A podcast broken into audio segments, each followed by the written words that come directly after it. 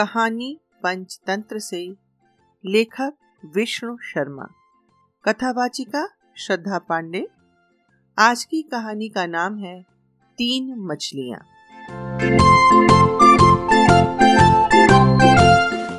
आओ बच्चों, तुम्हें सुनाए एक कहानी, जिसमें है तीन मछलियाँ और उनकी नादानी। ये है कहानी बड़ी पुरानी। सुनाया करती थी मेरी नानी। कहती नानी भाग्य से है कर्म बड़ा।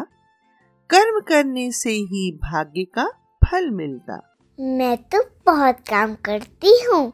यहाँ काम करने की बात नहीं हो रही। फिर?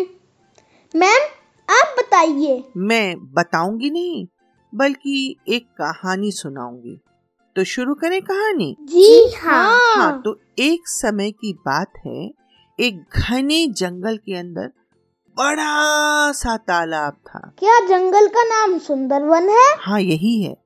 उस तालाब में तुम्हें पता है बहुत सारी मछलियाँ रहती थी जिनमें से तीन मछलियाँ एक दूसरे की पक्की दोस्त थी। जैसे काजल मेरी पक्की दोस्त है। हाँ वैसे ही। लेकिन उन तीनों का स्वभाव बिल्कुल अलग था। उनमें से दो बहुत समझदार थी।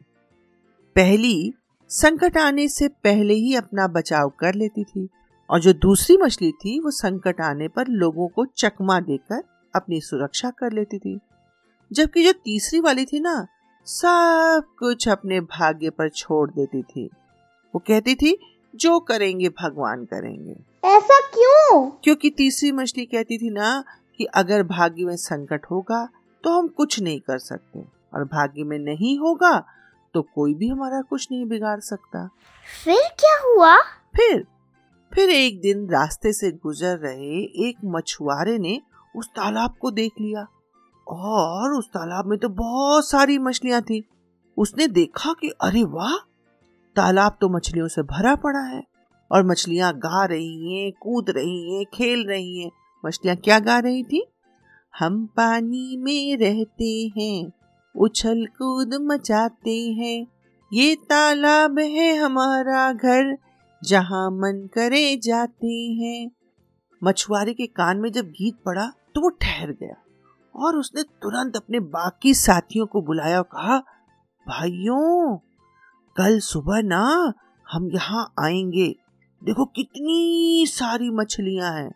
इन्हें पकड़ कर ले जाएँगे और बाज़ार में बेचेंगे। मछुआरे की ये बात मछलियों ने सुन ली। उन्होंने तुरंत तालाब में रहने वाले सभी मछलियों को इकट्ठा किया और कहा, सुनो सुनो, जरा मेरे पास आओ बहनों। अरे, मैंने सुना है, यहाँ कल मछुआरे आएँगे और जाल डालकर हम सभी को पकड़ ले जाएँगे। एक मछली ने पूछा, फिर क्या उपाय है? दूसरी ने जवाब दिया, अरे, उपाय क्या? हमें ये स्थान छोड़ देना चाहिए। तभी तीसरी मछली आई वो बोली, अगर वो कल नहीं आए तो? और ये तो हमारा घर है, हम कैसे इसे छोड़कर जा सकते हैं? और भाई सुनो अगर भाग्य में लिखा होगा तो हम कहीं भी हो मारे जाएँगे। और नहीं लिखा होगा तो कोई हमारा कुछ नहीं बिगाड़ सकता। अच्छा तो तुम लोगों ने कहानी सुनी ना? तो अब बताओ तीनों मछलियों में से कौन सही राय दे रहा था? मुझे तो दूसरी मछली की बात सही लग रही है। मुझे भी। तुम दोनों तो बहुत समझदार हो पर कुछ मछलियों को तीसरी की बात भी सही लगी। और वे तीसरे नंबर की मछली की बात मान वे वहीं रुक गई। क्या बाकी मछलियों ने तालाब छोड़ दिया? हाँ छोड़ दिया। पर कैसे? मछलियाँ तो पानी से बाहर आते ही थोड़ी देर में मर जाती हैं। बहुत सुंदर प्रश्न। दरअसल बेटा उस तालाब से एक पतली सी धारा दूसरे तालाब तक जाती थी। अच्छा तो वे सारी मछलियाँ उस छोटी धारा से दूसरी जगह चली गई। सारी नहीं थोड़ी सी। हाँ बाबा थोड़ी सी ही। अन्य दो मछलियाँ अपनी तीसरी दोस्त को समझाती रही समझाती रही। जब वह नहीं मानी तो उन्होंने बाकी मछलियों के साथ तालाब छोड़ दिया। अब क्या हुआ? अगले दिन मछुआरा अपने साथियों के साथ आया और उसने जाल डाल दिया।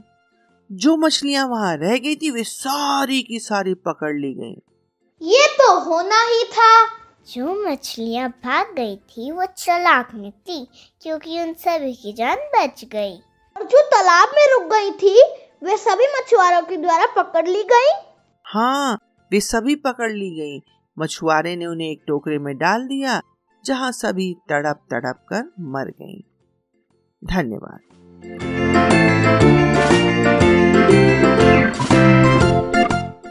तो बच्चों कैसी लगी कहानी? बहुत अच्छी। अब आप ये पूछेंगे कि हमें कहानी से क्या सीख मिली। यदि तुम बताना चाहो। मुझे इस कहानी से ये सीख मिली कि हमें कभी भी भाग्य के भरोसे नहीं रहना चाहिए। और तुम बताओ? किसी भी प्रकार की मुसीबत आने के पहले ही उसे दूर करने का उपाय सोच लेना चाहिए। बहुत सुंदर। तुम दोनों ने इतनी अच्छी सीख बताई कि मुझे बताने के लिए कुछ छोड़ा ही नहीं। इसलिए मैं तुम दोनों की बातें अब दोहरा देती हूँ कि हमें कभी भी भाग्य के भरोसे हाथ पर हाथ रखकर नहीं बैठना चाहिए और किसी भी प्रकार की मुसीबत आने से पहले उसे दूर करने का उपाय सोच लेना चाहिए।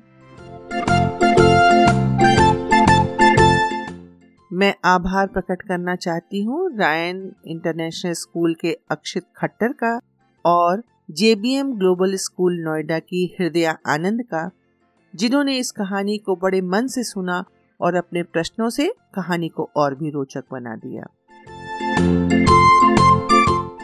तो बच्चों, जल्दी मिलेंगे एक नई कहानी के साथ। तब तक स्वस्थ रहो, मस्त रहो।